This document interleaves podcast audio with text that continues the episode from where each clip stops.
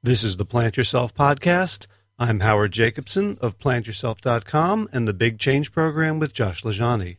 This podcast is part of my mission to help you live a purposeful and passionate life.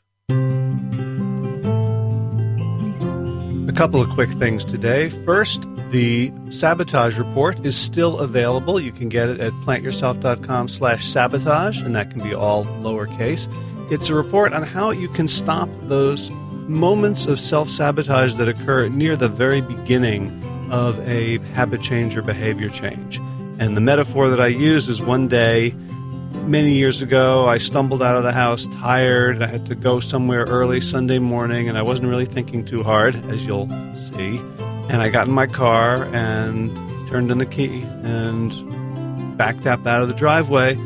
But I only had backed up about three feet when I hit another car and the other car, of course, turned out to be mine. I had gotten in the car nearest the house in a single lane driveway and rear ended my, or I guess front ended, the other car, the one I should have gotten in. And that kind of stayed with me as a metaphor for when we start something and we just start it poorly and we stop ourselves in our tracks. And that can happen with behavior change when we want to start exercising, when we want to start eating better, meditating, that these little things at the beginning can stop us before we even get momentum. And so I wrote a report to help people avoid that. I can't help you from uh, stop you from driving into your own car, but I can help you interpreting failures and successes properly, putting them in perspective, and having the right mindset when you begin a habit change. And again, you can get that at plantyourself.com slash sabotage.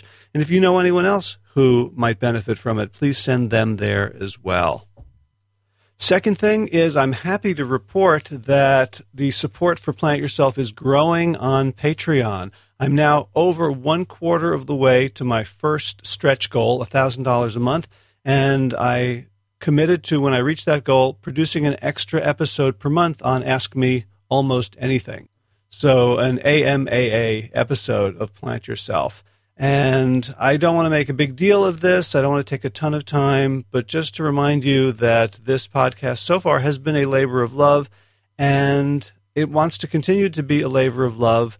And that's why I don't charge anything for it the work I do, almost all of it, 99% of the work I do is freely available to everyone. And if you value that, then one way to show it is to reciprocate the love in a gift. And the best way to do that is through Patreon, which you can go to patreon.com slash plantyourself, or you can go to plantyourself.com and click on the Patreon button. Both will, will get you there. And if there's some amount per month that you can comfortably afford that reflects the value that you get from the podcast and the alignment with the mission that it uh, wants to achieve in the world, that would be peachy awesome. I'll leave that alone for now, and we'll get to today's episode. So, my guest is Vic Strecher. And I heard about Vic from Brad Stulberg, whom I interviewed a few weeks ago on his new book, Peak Performance and he had referred to this guy Vic Strecher, who had an amazing story. And in fact, the entire third section of peak performance was about a concept that surprised me: purpose. Like when you think about the best athletes, the best performers, the best musicians, the best CEOs, the best doctors, you think about sort of talent, perseverance, focus, luck.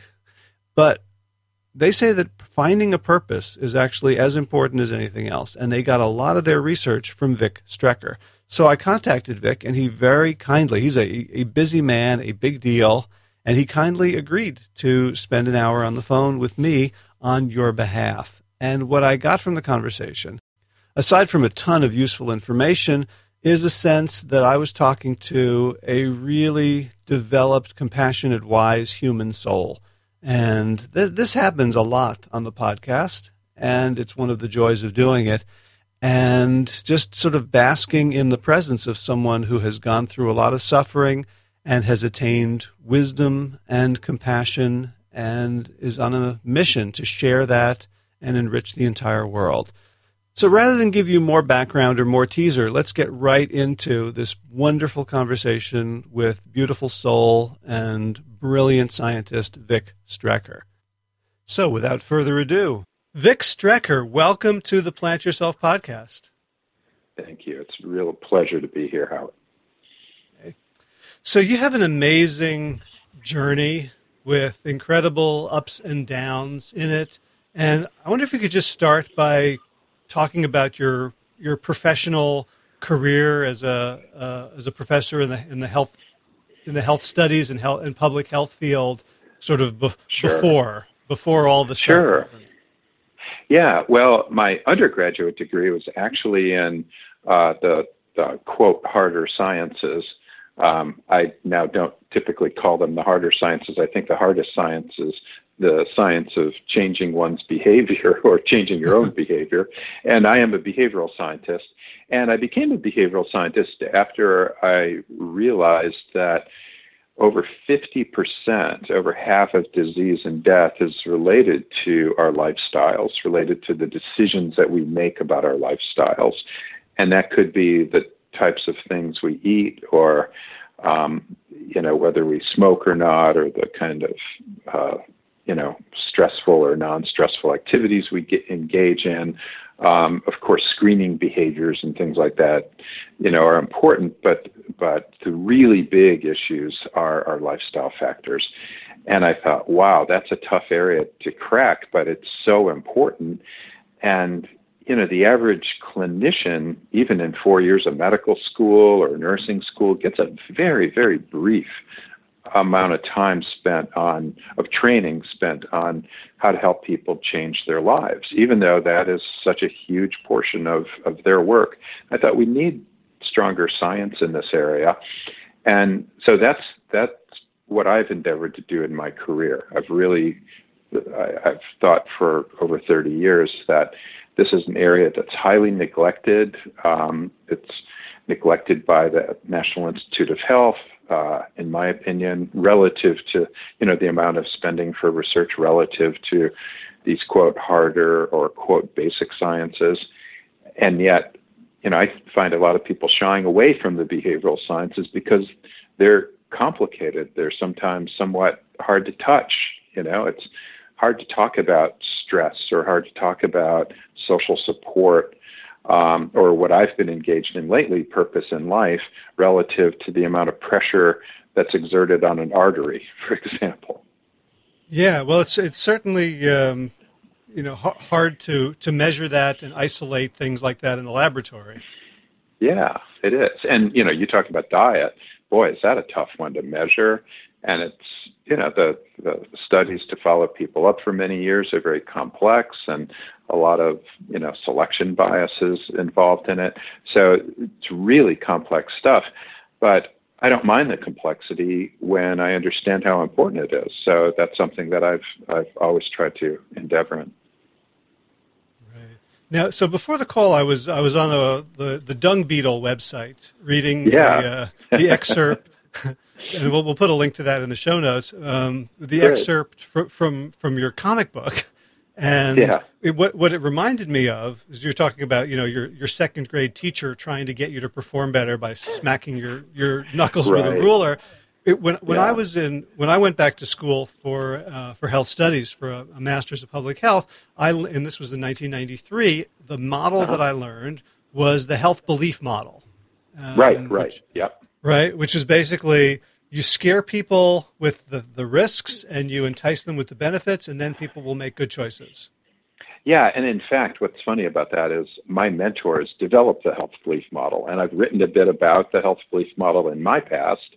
Um, but yeah, um, the researchers of that really did create a stronger science. In fairness to them, they created a much stronger science from just the information or educational history of our field, which was just you fill a person up with information and suddenly they'll change. And we know that that doesn't work. So the people who developed the health belief model, which talks about the perception of benefits of making a change, the perception of barriers you might have, but central, right at the heart of the health belief model, is perception of threat. And the perception of threat relates to how susceptible we feel we are to various diseases or negative outcomes and how severe those are. And and the idea then is that you really try to build a sense of threat in a person, a sense of fear in a person. You scare a person. And yet, when you really think about it, what's the number one reason people smoke cigarettes? Well, they do because to control stress. What did we just do when we told a person they're going to die if they don't quit smoking or horrible diseases will occur? Um, you know, they may end up smoking even more. How about eating too? We all know when we're watching some scary movie or when we're involved, really involved and engaged in a sporting event that's very close and we're scared, fearful that our team is going to lose, we eat more. And, and so this perception of threat actually probably works in the opposite direction in many cases. And that's what we found in our own research. Right. So in the 90s, you, you kind of deviated from that model and you ended up creating a, a company, right? That you ended up selling to to J and J. Can you tell tell me a little yeah. bit about what what that what what that was about? Yeah. Well, I kind of had an epiphany in my life that I, I started realizing that I may die if I died, the, on my headstone would be the number of journal articles that I wrote for scientific journals and the amount of grant funding I got from the National Institutes of Health and maybe my frequent flyer miles.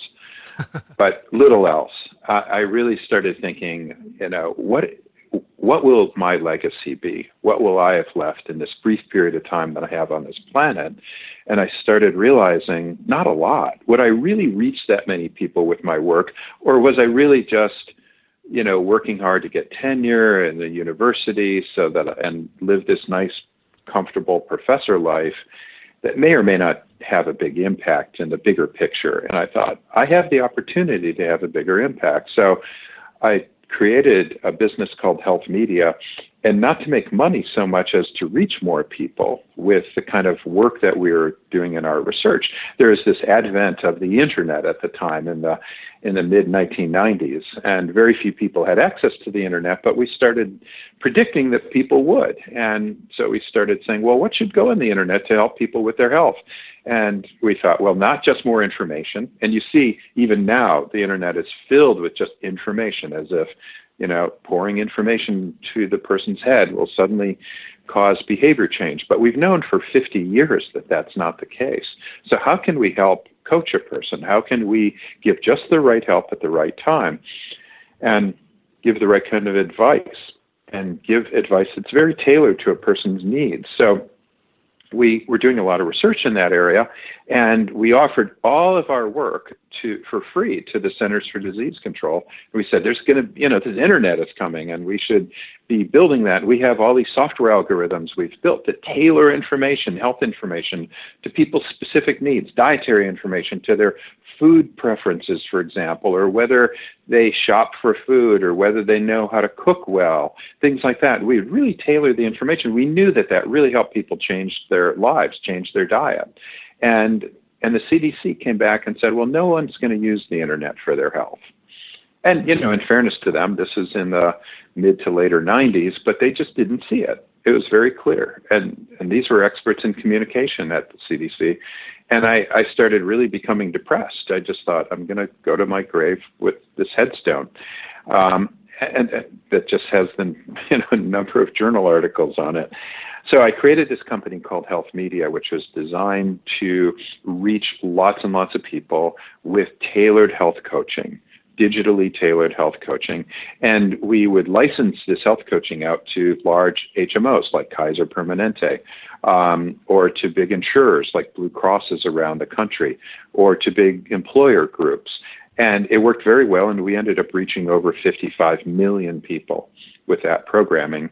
And then the company became really attractive to other companies, big corporations, and Johnson and Johnson wanted to turn it into a centerpiece for their uh, health and wellness programming that they built. So um, they really accelerated the the reach that we have as well. So that turned into a, a way that uh, we ended up reaching more people than I ever could have through my journal articles or through working with, you know, kind of the standard public health institutions in our country. Gotcha. So, what's what sort of studies were you doing at that point? What were what were you curious about, and what were you finding? Yeah, great question. Um, Well, I was really intrigued in what makes people tick. Like, what what stimulates change? You know, at the at the the substrate of it all is why are people defensive? Why do people say, "Don't tell me anything. I don't want to change my life"? Um, who really could use it? Would really benefit from it? You think? Uh, why don't people change? And why why do our interventions have such a minimal effect? And so that was the big fundamental question for me. Uh, you know, what are the motives for change? And how do you help people make deeper, longer lasting behavior changes in their lives so that they live longer and they live better lives overall? And one of the ways we found was that you could tailor health information. So if I gave you, for example, just uh, let's let's stick with diet and, and eating, which you're obviously very involved with and an expert in. Um, you know, the average cookbook is the person uses only a handful of recipes in an average cookbook. There might be a thousand recipes. They may well use just five recipes in that on average, or ten recipes. Now, if I could find out a little bit more about what you really love to eat, the kinds of foods that you love to eat, the cuisine that you love to eat, the tastes, the aromas, the colors, the textures of foods that you love to eat, I might be able to just snip out exactly the kinds of foods that you love and put those together. And on the basis of whether you're a good cook or a not so good cook, how much time you have to cook, uh, how many ingredients you enjoy cooking with, what access you have to different ingredients, uh, all of those things. You put all that together, and I could tailor a cookbook for you that would maybe be 10 pages long or 20 pages long, and you'd be so much more likely to use it and benefit from it. Um, does that make sense? That's the kind of thing that we would build. Mm-hmm. And those yeah, are the so, intriguing questions because then you ask yourself, okay, if I can tailor information and I can use computers and software to start tailoring really amazing things to people, what do you tailor on? There's so many different factors to tailor on. And then you say, do I tailor on fear? Do I tailor on uh, positive motivations? Do I tailor on self confidence or skills? Do I uh, tailor on your lifestyle? What are, what are the things I tailor on? And that's so important. Right, and I, I I love, first of all, that you were looking at studies of, let's say, you know, a success rate of seven percent versus three percent, and yeah. you were as- you were asking the question, why are we failing, as opposed to the, the kind of studies that I was looking at, which is, well, look, we just doubled our success rate, even though in context yeah. it was utterly dismal. The, the exactly. second thing is that I, I don't know if you anticipated it, but the idea of taking a thousand page cookbook and turning it into 10 or 20 kind of um, presaged the the internet and yeah. this, this information glut where all of a sudden bigger is not better, but but giving people just the right thing in the shortest amount of time, you know, whether it's attention spans or just being yeah. busy, that, that that's, that's become much more important. In fairness, though, too, my wife is an artist and she's always searching for new experiences. And so when in the 90s I was developing all these computer tailored programs that would cut a lot down to a little, she'd say, Well, what you're really doing, Vic, is digging people's ruts deeper. And I said, "Wait a second, what are you talking about?" And she said, "Well, you start with what everybody's pre- what an individual's preferences are, and you start building around those preferences. But what if they don't know about kale? What if they don't huh. know about something totally new in their lives? You know, and I'm speaking metaphorically, but you know what what you're doing in tailoring is cutting people's options off for exploration, and you're basically creating what is now called a filter bubble. So everything is filtered down to a bubble that you live in. And of course, now we're living in filter bubbles politically, in terms of the friends we have. Um, it, it's pretty amazing the downside of tailoring as well. And I think we have to acknowledge that fact too that we wake up in the morning and we start turning on news feeds that totally uh, tend to agree with us. And, you know, as a result, now we create huge schisms where we don't even understand what another side is even thinking or how they're thinking or the stories they're listening to. We just don't even get them. And, and that's one product of tailoring and computers. Huh. That's, that's really interesting. So it's not all good. In other words, you know, it could well be that you want a person exploring in a thousand page cookbook. Every once in a while, it may be just grand to be able to sit down with with an amazing, huge cookbook and just say, wow, I'm just going to like close my eyes, thumb through a bunch of pages and put my finger on something I'm going to cook no matter what. uh-huh. And and that would be an awesome thing to try every once in a while. And with computer software, it it kind of allows you to, or kind of, you never end up doing things like that. Right, unless you, unless every program has a "I'm feeling lucky" button. That's right. exactly. But anyway, you you see the point. Um, we can change more behavior. We can make people more efficient with what we do. Um, I just wanted to make sure that people understood, and you know that there can be a downside to that too, where you're just not exploring anymore new cool stuff.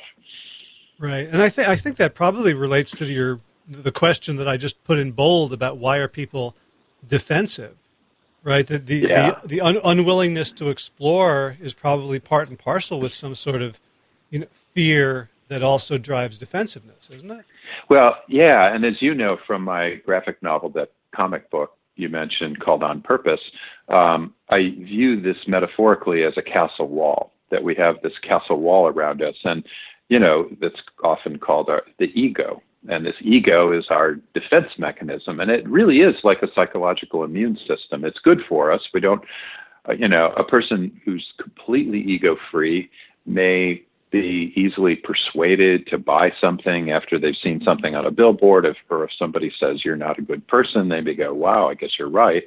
You know, and, and to some extent, we do need an ego defense, but at the same time, our defensive walls have grown thicker and thicker, and we live within these bubbles or or um, ego walls, and we tend to just bring in people who totally agree with us, or ideas that totally agree with us, or foods that totally we think totally agree with us, or Match.com or whatever, you know, dates that totally agree with us. And maybe it's cool sometimes to go outside your ego. Um, and that can happen if your ego, if you every once in a while open that drawbridge and you know, maybe watch a TV show that you're pretty sure are not going to agree with. Listen to a commentator that you're pretty sure are not going to agree with. Um, I think that's a very healthy thing to do.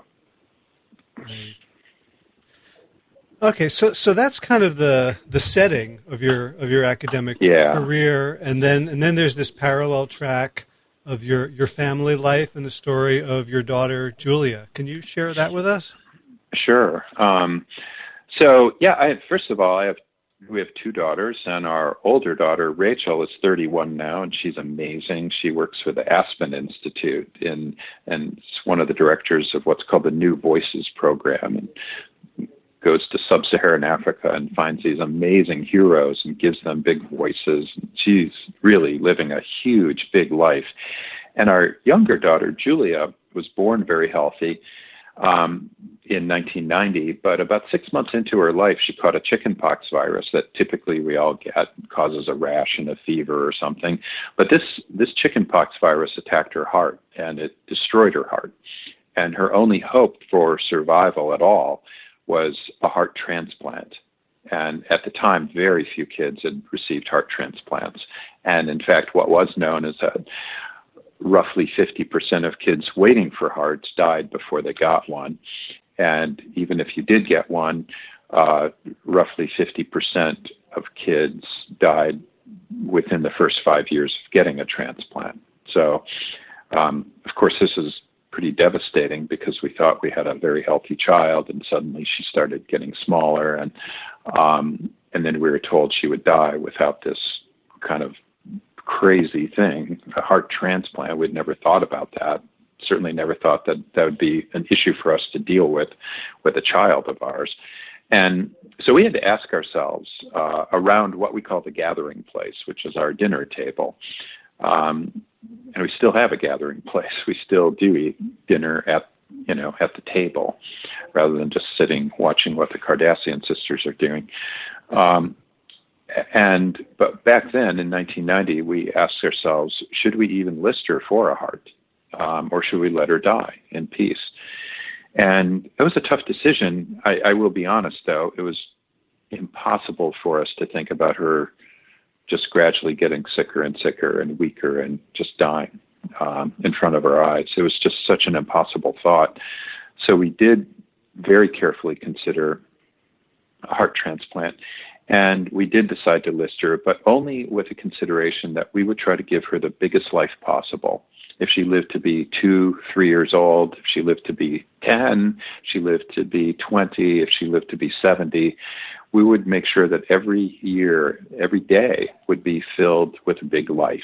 A life, not like a, a life going to Disney World every day or meeting Cameron Diaz or Brad Pitt every day, but it would be a different kind of life where she would have goals and purpose in her life and meaning in her life and friends in her life and um, things like that. And if she had those things and love, uh, we felt that no matter when she passed away, not knowing that you know when she would, uh, that that we'd feel okay about having done this. And so she became one of the first children in our country to get a heart, a new heart. And uh, she lived a very big life, uh, but it was with struggle too. She was in the hospital a lot. She was very immune suppressed, but she lived a big life. She was on a softball team, a Girl Scouts, you know, group. She just did a lot of different things. She was, she went to different parts of the world, to London, to Australia. She just had a big life, and she wanted to give back and become a nurse. Uh, so she went to the University of Michigan School of Nursing when she was 18 years old, and then she, she turned 19, and we um, we went on vacation together in the Caribbean for her um, spring break, and she very suddenly passed away there, and unexpectedly, she just died of a heart attack in the middle of the night in her sleep, and so when that happened, um, you know, her the whole point of her life uh, was living a big life, um, day to day, as if she may die at any time. And that really changed my own life. I started thinking about my headstone, as I had talked about before, Howard, and, that suddenly there was, you know, I stopped thinking that I might live forever. And I stopped even worrying about living for a very long time. I started thinking about living every day uh, Mark Twain said something like, and I'm paraphrasing, I don't care about dying, but I care a lot about not living. And mm. that's how our whole family started acting in their lives. And that completely changed my life. Uh, while she was alive and after she died, I felt like living a life like that moved my life from a black and white kind of existence to a technicolor existence. Every day became important. And I realized that in this brief time we're on this earth, that it's important to do something with that life, as opposed to watching reality television all the time or watching anything that happens to be on a sports channel. Um, you know, we care so much about what our sports team is going to do or what the Kardashian sisters are doing, often more so than what our family is doing or what our neighbors are doing or what our community is doing, our loved ones. And to me, I decided anyway to interpret that as trying to live a life with purpose. And when my daughter died, I felt like, and this is seven years ago, she died in uh, 2010, I felt like I'd lost my purpose. That was a big purpose in my life to give her a big life. And I had a big existential experience out on the water on Lake Michigan in a kayak. And I describe that in two books. One is on purpose, and the other is a more recent book called Life on Purpose. And I described this experience of being out on the lake and feeling my daughter in me just a few months after she had died, and realizing if I don't repurpose my life, if I don't build new purpose in my life, I'll die. And I have a lot more to live for if I can repurpose my life, but I have nothing to live for if I can't. And I came back to shore and decided I was going to start teaching every one of my students as if they're my own daughter, as if they're Julia. That was my work purpose in my life. I started building other purposes in my life. And it's not that I am perfect at any of those things. I try to be an engaged husband, an engaged father to Rachel, an engaged um, grandfather now to Madeline Julia, our my our new granddaughter, um, an engaged son to my parents. Thank you. Yeah. So all of those things create role conflict because I have a big, hairy, audacious purpose. And so I feel, wow, I need more energy in my life. I need more self control or willpower in my life every day. And so suddenly my health behaviors, let's go all the way back to our early discussion, rather than needing to be scared, you know, if you don't, you know, eat better, you'll get sick and you'll die. I don't care about dying. I really don't. But I care a lot about not living as Mark Twain said. And I care a lot about not achieving my purpose. I really want to work toward my purpose every single day to align to this purpose. And if I have a lot of students, which I do, I have over 300 students, I need to, and I'm treating them all as if they're my own daughter. And I also then have to get home and be fully aware, you know, and engaged with my spouse or with my older daughter or my friends or my parents. Uh, I need energy every day and I need self control. So I need to sleep well. I need to be present every day. I need to be active every day. I need to eat well. I need to be creative every day. So I start thinking about health behaviors that give me energy and willpower to be aligned with my purpose. And that's a very positive way to live, I've discovered. And I've done it just, you know, by kind of noodling through my own life and what it takes to live a big life. And you know, when she died, when Julia died, I realized I'm if I can't fix myself, what good am I as a behavioral scientist? So I worked in this overall model and and tried to build uh, programming around this to help me and help others. So, like the the feeling I get is that you know you were deeply involved in health behaviors, in in the tailoring process, in algorithms, and understanding the research. But what yeah. happened, the, the gift that you got from Julia's life and it was a gift, death, yeah. And legacy was like you, you discovered an entirely new fuel source to power health behaviors. Yeah, I boy, what a great way to put it. um, it it was it became kind of a motivational magnet, but I like the term fuel source for me. It was it what has what's funny is when you live a purposeful life, you get more energy but you also need energy and or you know vitality in order to live a big purposeful life. So it's a very positive circle. And so i start thinking i i'm not going to eat well so that i live longer. I'm going to eat well so that i can live in alignment with my purpose and when I'm living in alignment with that, even goes back to Aristotle. He called this eudaimonic well-being or eudaimonic happiness, which is living in alignment with your daemon, your inner self, your true self, your transcending self. And what's interesting about that, I think, Howard, is when you when you live for other things, for things bigger than yourself, you're kind of rising above your castle wall. You're transcending that castle wall, and you actually do better yourself then.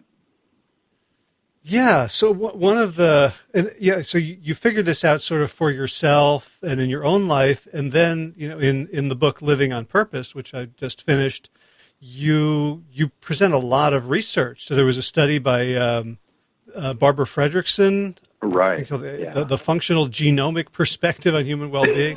That said, Isn't that amazing? That, that, yeah, that basically if if people who are more eudaimonic, who are transcending themselves with higher purpose, have better um, gene function, less inflammatory exactly. gene expression, an antibody yeah. and antiviral response. So, yeah, much like stronger you, antibody response, right? So, so that caring more about a transcendent purpose than things like wealth and power and status and comfort is actually better for your body. Yeah, amazingly, what what what Barbara Fredrickson at the University of North Carolina found was she first asked people about their happiness level, and and then she asked about the type of happiness. And it goes back to Aristotle. Aristotle said there's two types of happiness. There's hedonic happiness, and we know about hedonism or pleasure seeking, and we all enjoy that. You know, we all enjoy pleasure. So we, we love good food or good, you know, drink or good sex or whatever those things are. And that, and he said that's fine. Aristotle said no problem. But if that's all we live for, it's like we're grazing animals. And as I say in the book, we all like to graze, and that's fine.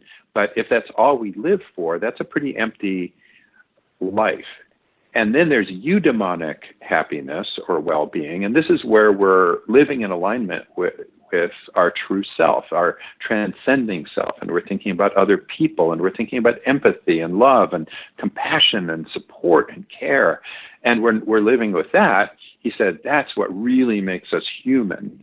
And those two areas, those two sources of happiness, um, both make us happy, it turns out, Barbara Fredrickson said. And in fact, we can't tell whether a person's happy eudaimonically or happy hedonically um, just on the face of it. Everybody, those two kinds of people seem happy. But in terms of physiology, they're 180 degrees different. Um, their gene expression of pro inflammatory cells, as you were saying, uh, are much higher if you're just hedonically happy. And they're much lower if you're eudaimonically happy, if you're transcending. Whereas your antibody cell production, which is good for you, that's like really high if you are eudaimonically happy on average, and very low among hedonically happy people. And when we think in the West about if we just ask the average person in Western culture, what does happiness mean? They say, well, it's, it would all relate to pleasure. It would relate to hedonic happiness. We've kind of lost that sense that we can be very happy by giving to other people. At least a lot of us have. Right. Well, it's, it's such a wonderful sort of you know, irony or, or, or yeah, paradox. it is an irony. Yeah, it, it is like exactly the, the, that. Like the most selfish thing I can do for myself is to transcend myself to a higher purpose. I, I, I know people who do that. They say, I actually am very selfish, and so I do things for other people.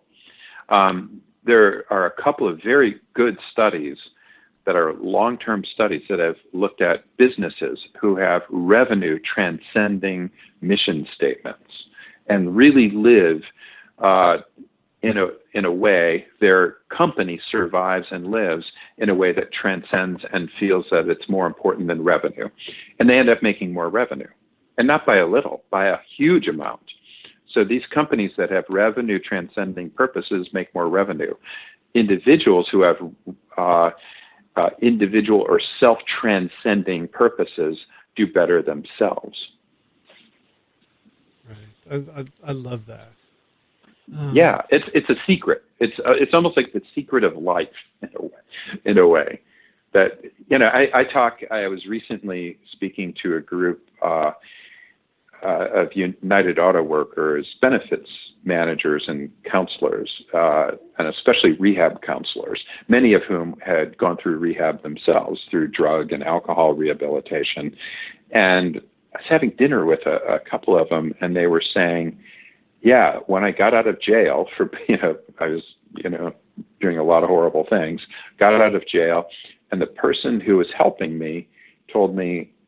You can't take the first step until you start thinking about helping other people. As soon as you start, and they would say uniformly, as soon as I start helping other people with their problem, and I was a mess myself. I had no money. I had just gotten out of jail. I had, you know, I was in the dumps. And as soon as I started helping other people, I started picking myself up. I could start helping myself that way. Pretty amazing. Hmm. Yeah.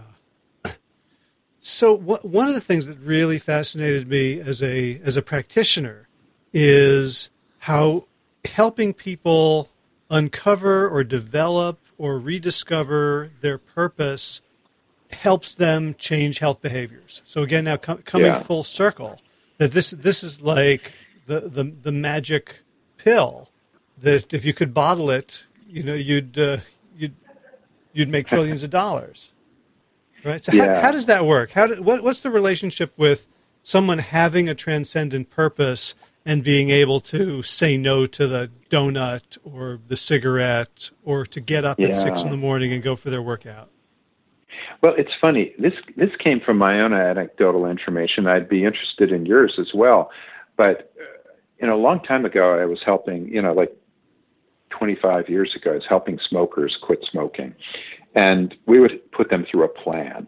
And you know, we had a very elaborate plan, a couple week long plan, And every day they would do something different. And we had it all mapped out for people.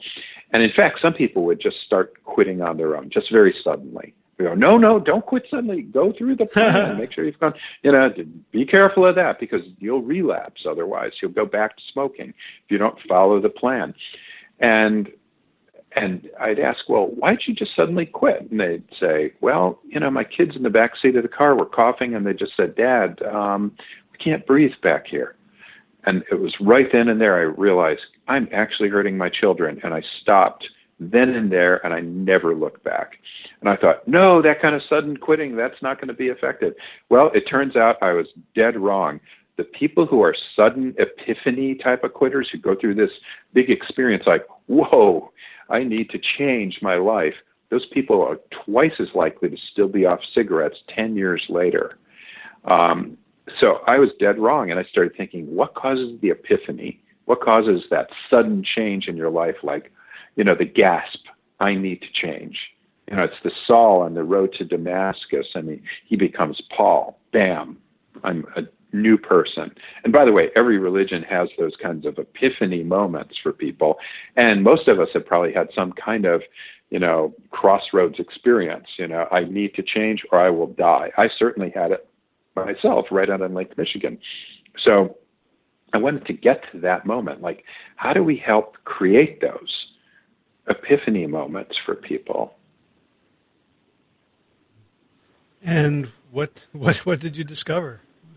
Well, one thing that causes that is if you can help a person start thinking about their core values. What do you care about most in your life?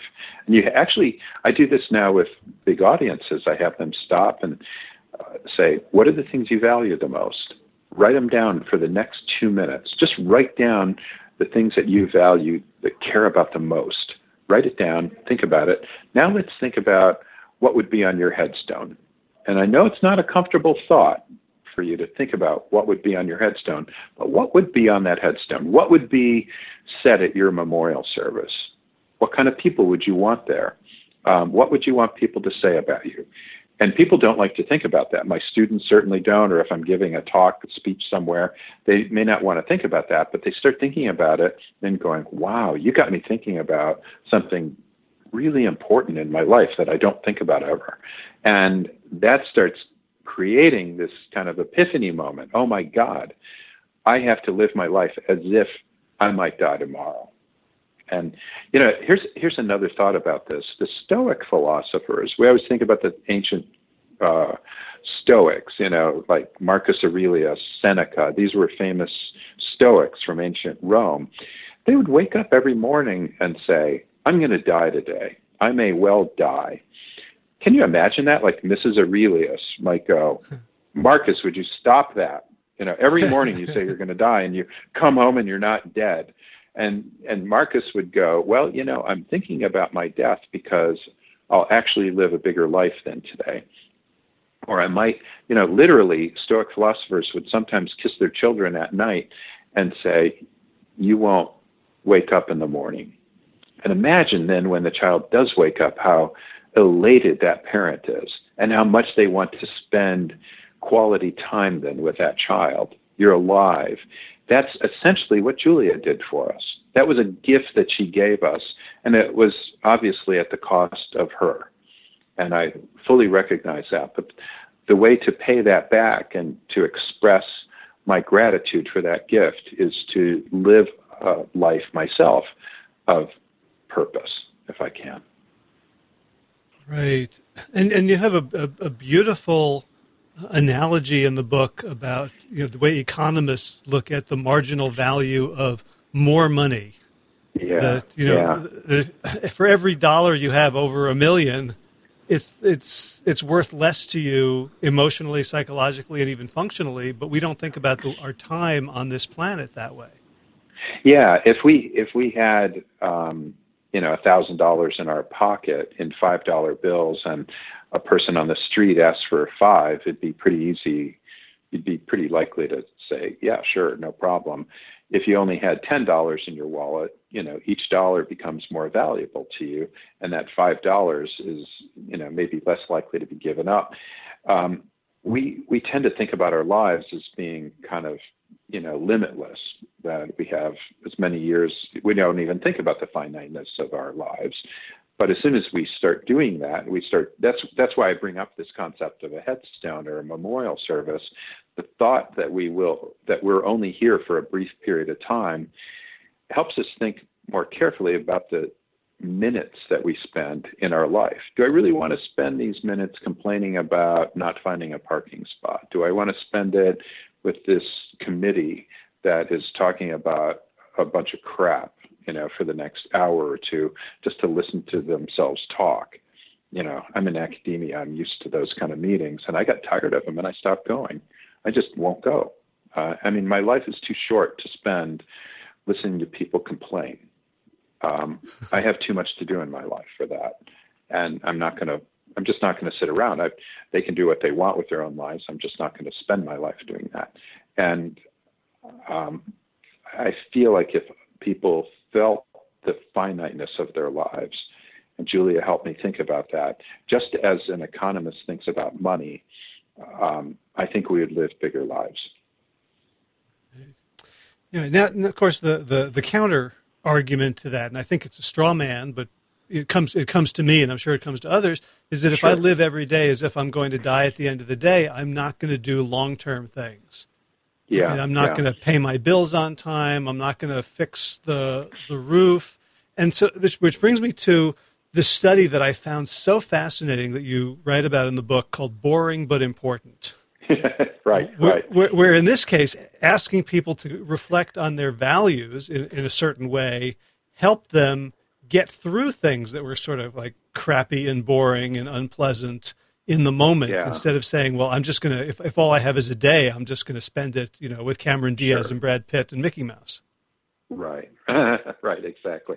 Um, and you make a great point, actually. And it's not just the straw man. We we shouldn't just live for the day all the time, but at the same time, we should, if we have goals that are important to us, deeply important, and we we look at our values and we set goals around those values. I value my students, for example, at work. So the goal I set around my students and the value I place in my students is to teach every one of my students as if they're my own daughter and to help them in their career development as if I might help my daughter in career development. So that's that is a big, hairy, audacious goal. And it's not just an immediate goal. However, every day I want to be working to that. And if I'm not, I have to ask myself, was there something more important that I was working toward? Uh, and so that's what I mean by living every day um, as if that might be our last. I want to be working toward a goal, and some of those goals may be long term goals. That's completely fine. But I want to break them down into things that I would be working on and being aligned with uh, nearly every day. Does that make sense? Yep. Yep, I think that makes that makes perfect sense. And, and you know, and re- like, related to this boring but important study, yeah. Um, which can you describe yeah. that briefly? Sure. In that study, what they did was it's quite an amazing study. It, it was from a researcher at Stanford, and what he did was uh, it, kids were taking these what are called STEM courses, and these are math and science courses, and uh, typically they're hated. You know, uh, people don't like taking these math and harder math and science courses. And he randomized people into two different groups. One one group just um, had some sort of control condition they spent about 15 minutes on, and the other group they spent 15 minutes thinking about the world's problems. And they were asked, what are the top problems in the world? They might say poverty or climate change or whatever it was. And then they started relating how the course they were going to take might help them in solving some of those problems in the long term. And the kids who were in that group, who were thinking about some of the world's problems and then thinking about how this course could help them figure out and help be one of the solutions to some of those problems, those kids ended up doing much better in the entire semester. They got better grades.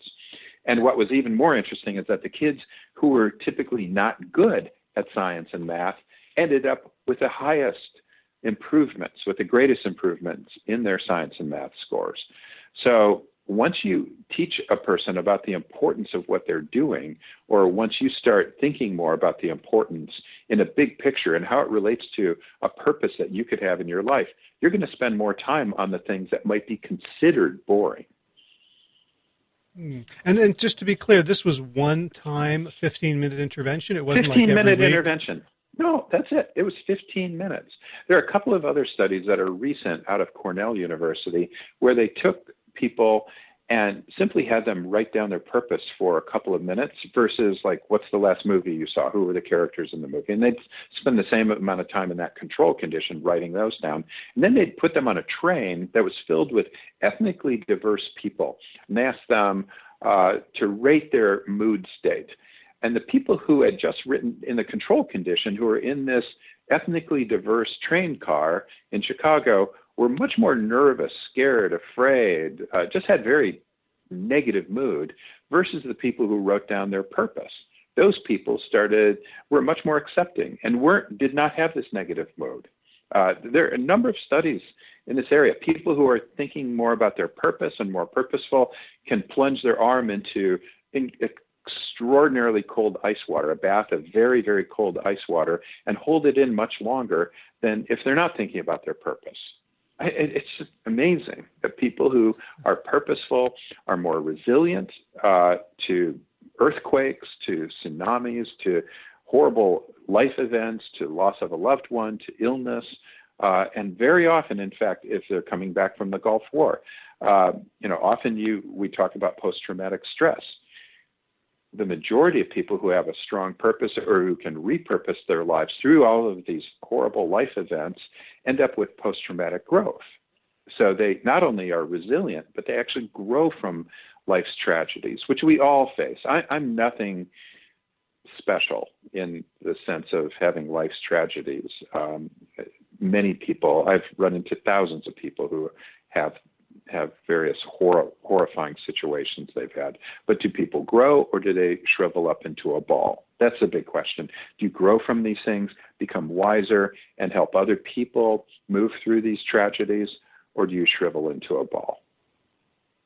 Right, and I, and uh, I know it's time for you have to, to go, but uh, oh my gosh, yeah, the the, earth, the earthquake, yes, uh, the, the earthquake studies that you were referring yeah. to it I got I just I had this image that like purpose becomes like this gyroscope for people. This, yeah. Like, it's like North when, Star. Yeah, the, like literally when the earth is shaking, when everything you've you've experienced as foundational and stable is shaking, yeah. then then purpose takes over and uh, and, yeah. and reorients you towards towards gravity and stability it's a great metaphor uh, that you use a gyroscope in that case. It keeps you stable um, when everything is shaking around you, everything is falling apart, literally around you. Um, so, I, I guess uh, when I got into this field, I did not expect to be doing work on purpose in life. I was a behavioral scientist helping people manage their weight or their stress or their you know, quitting smoking or getting a mammogram, and all of those things are really important. And, you know, to try to summarize how you started, many of the models we were using 20, 30 years ago were focused on fear um, or on purely on skills. But and in terms of motives or motivation people had, we we weren't really exploring the deeper substrate of what drives a person. And it turns out that people like Viktor Frankl who wrote Man's Search for Meaning, who went through four concentration camps, who saw that the people in the, those concentration camps who were surviving tended to be able to maintain a strong sense of purpose. Um, that's that's a lesson to us all, and the idea of being able to build greater purpose in our lives as a substrate for motivation and how to live a good life uh, has become very important in my own work and really a driving force now uh, in me. It, it, seems to be a very important answer um, and and very important central puzzle piece in the jigsaw puzzle of our lives and how we live a good life. Right. Yep. And as I was, uh, you know, just a kind of a personal reflection as I was reading about your story and your trajectory, and you know, the way you wrote about uh, Julia's life and death and how it has you know, really, you know, changed you and and enriched you and and hurt you. I, am just reminded of the the Leonard Cohen line from from Anthem, where he says, there, "There's a crack in everything. That's how the light gets in." Wow. And, wow. and that yeah. that you know you write about being broken open, and yeah. that that none, we can we can go through our lives hedonically hoping that we're always going to be comfortable and happy yeah. and well regarded, but we all know that that someday something's going to happen. And to you know i think your your book for me is is sort of a manual for for living now so that when things happen i can keep living. It seems like in your podcast and your approach uh, you have a very similar uh, uh, concept of of life and how to live it um I'm getting there. You know, it's uh, there's a, there's a lot of wisdom out there, and I'm so appreciative to to people like you who will, who will take the time to share it. Well, thank um, you, and back at you. Thank you for having a podcast like this. Yeah, I mean, again, it's uh, it's the most selfish thing I can do is to uh, is to share just to share this stuff and, and, and meet meet really cool, interesting, um, beautiful souls like yourself. Um, the the book the two books. The book is called Life on Purpose, and then the, the graphic novel, which I apologize for calling it a comic book, is uh, oh no, that's okay. Uh, on on purpose. Um, and where where can folks find out more about you, both I guess academically and then just uh, as as lay people interested in in what you do? Um, well, those books tell a lot about my life. They're they're both fairly autobiographical, while at the same time folding in uh, ancient philosophy as well as the latest science. Um, and you can pick those up uh, hopefully in your local bookstores. Uh, if not, you can get them through Amazon or Barnes and Noble, places like that. And uh, the other way to learn a little more about me, you can go to Vic Strecher, V-I-C, and then S-T-R-E-C-H-E-R dot com, and you can learn more about me. I have a new uh, company that I created called Jool Health, J O O L. Jool was my daughter Julia's nickname, and uh, Jool Health is has been working on an app that helps you find greater purpose, and uh, we've been working on that very hard as well. Great, and I just want to, I want to say like the, the book is is hilarious. It's it's fascinating. I was I was so ha- I was so happy to see you quoting in full the uh, um, Jules's uh, monologue from from uh, Pulp Fiction. Um, oh yeah! Wow. like there's there's just great stuff in there, but also there are there are sections that are kind of really powerful uh, exercises that for people who are thinking, okay, well, you found your purpose, and some people found their purpose, but I don't even know how to go about it. You really take people through a process, um, a six step process that's in the book that I think just makes makes it worth the price of admission right there. And so I, I hope people who are listening will will will check it out. We'll check out vicstrecher.com. And where can is the app publicly available now, or do we have to wait? It's not publicly available right now. Um, we're actually right now talking to organizations about using it, uh, such as the AARP uh, that's an interesting group. Once you retire, often you lose your purpose, and you're 2.4 mm. times more likely to develop Alzheimer's disease seven years later if you lose your purpose in your life at retirement. So, very important to have it.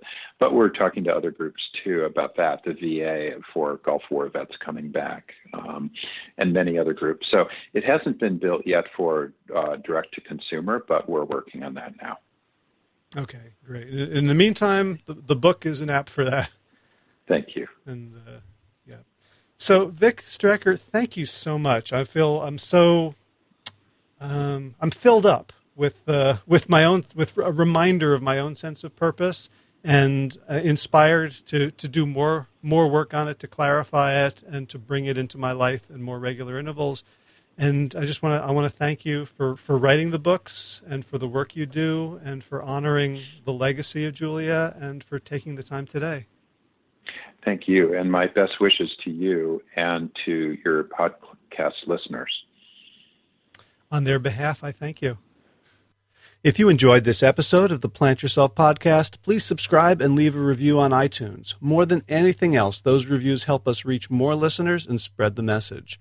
For more information about the Big Change Program, led by me and Josh LaJaunie, visit bigchangeprogram.com. And be sure to check out the show notes for today's episode with links to everything we talked about at plantyourself.com slash 219. If you're new to the show, you can catch up on 218 archived episodes over at plantyourself.com. If you get the podcast, but not the Big Change Bulldog, you can sign up and also get the Stop Self Sabotage report at plantyourself.com slash sabotage, S-A-B-O-T-A-G-E. All right, here we go with the thanks to the podcast patrons, and there's a whole bunch more of them. So I'm going to need a big breath and probably two or three. Here we go. Kim Harrison, Lynn McClellan, Anthony Disson, Brittany Porter, Dominic Mara, Barbara Whitney, Tammy Black, Amy Good, Amanda Hatherley, Mary Jane Wheeler, Ellen Kennelly, Melissa Cobb, Rachel Behrens, Christine Nielsen, Tina Sharf, Dean Ahern, Jennifer Filnowski, Oh, Jen. Let's try that one again. Jen Vilkanovsky, David Bizek, The Mysterious Michelle X, Elizabeth Feldman, Victoria Dolomanova, Leah Stoller, Alan Christensen, Colleen Peck, Michelle Andrew, Josina, Julianne Rowland, Stu Dolnick, Sarah Sturkis, Rhymes with Circus, Kelly Cameron, Wayne Pedersen, Leanne Peterson, Janet Selby, Claire Adams, Tom Franzak, Jeanette Benham, Gila, Sarah David, Donna, Hugh Blair, Cyber, Doron, Avizov, Rhymes with Keep the Cheese Off.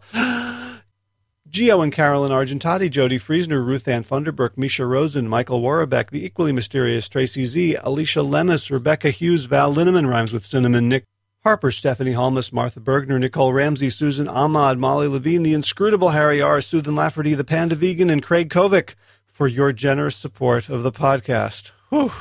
Thanks also to Will Ridenauer for allowing me to use his beautiful song, Sabali Dawn, Dance of Peace. Check out willridenauer.com for more of his music.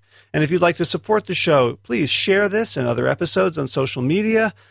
Take 45 seconds and write that iTunes review and give me some stars. Hey, by the way, I got a couple of new reviews this week to share with you. And this week I got my very first four star review. So it's really interesting. Listen to this. First time traveler from Canada writes I want to start out by saying I've recently discovered this podcast and I'm glad. The guests are great, Howard is great overall, and the content is perfect. My only small point to add would be that sometimes Howard can come across as pretty cold and blunt to his interviewers, and it seems a little awkward. I don't think this is intentional. An example would be in episode 170 when Heather mentioned some of the tragic things that happened to her. A simple, I'm sorry to hear that, or something similar would have been less awkward than the silence or redirection. That said, please keep making podcasts. I'm recently entering the plant based world, and Howard has been a real help with that. Thanks. So, first time traveler, thank you so much for leaving me something that I can use to improve. So I've I've gotten that feedback before in my personal life that when things kind of overwhelm me emotionally, I get very sort of cold and clinical. I've made people cry and uh, and then sort of walked away from it. So this is absolutely not out of the blue, um, but to hear it in the podcast is certainly going to make me more aware, more receptive, and hopefully a better interviewer and a less less awkward person when dealing with hard things. So thank you so much for that. Another podcast review from Nicole Ramsey from Australia saying, I have recently discovered your podcast, Howard, and being new to a plant based lifestyle, I'm in week 10. I found your talks and interviews so helpful and supportive while I'm making this transition in my own diet and lifestyle. The range of topics covered is so diverse, and your positive, encouraging, and inquisitive style of interview are a real joy to listen to. I feel your interviews get to the core of the issues being raised, and I look forward to each new one.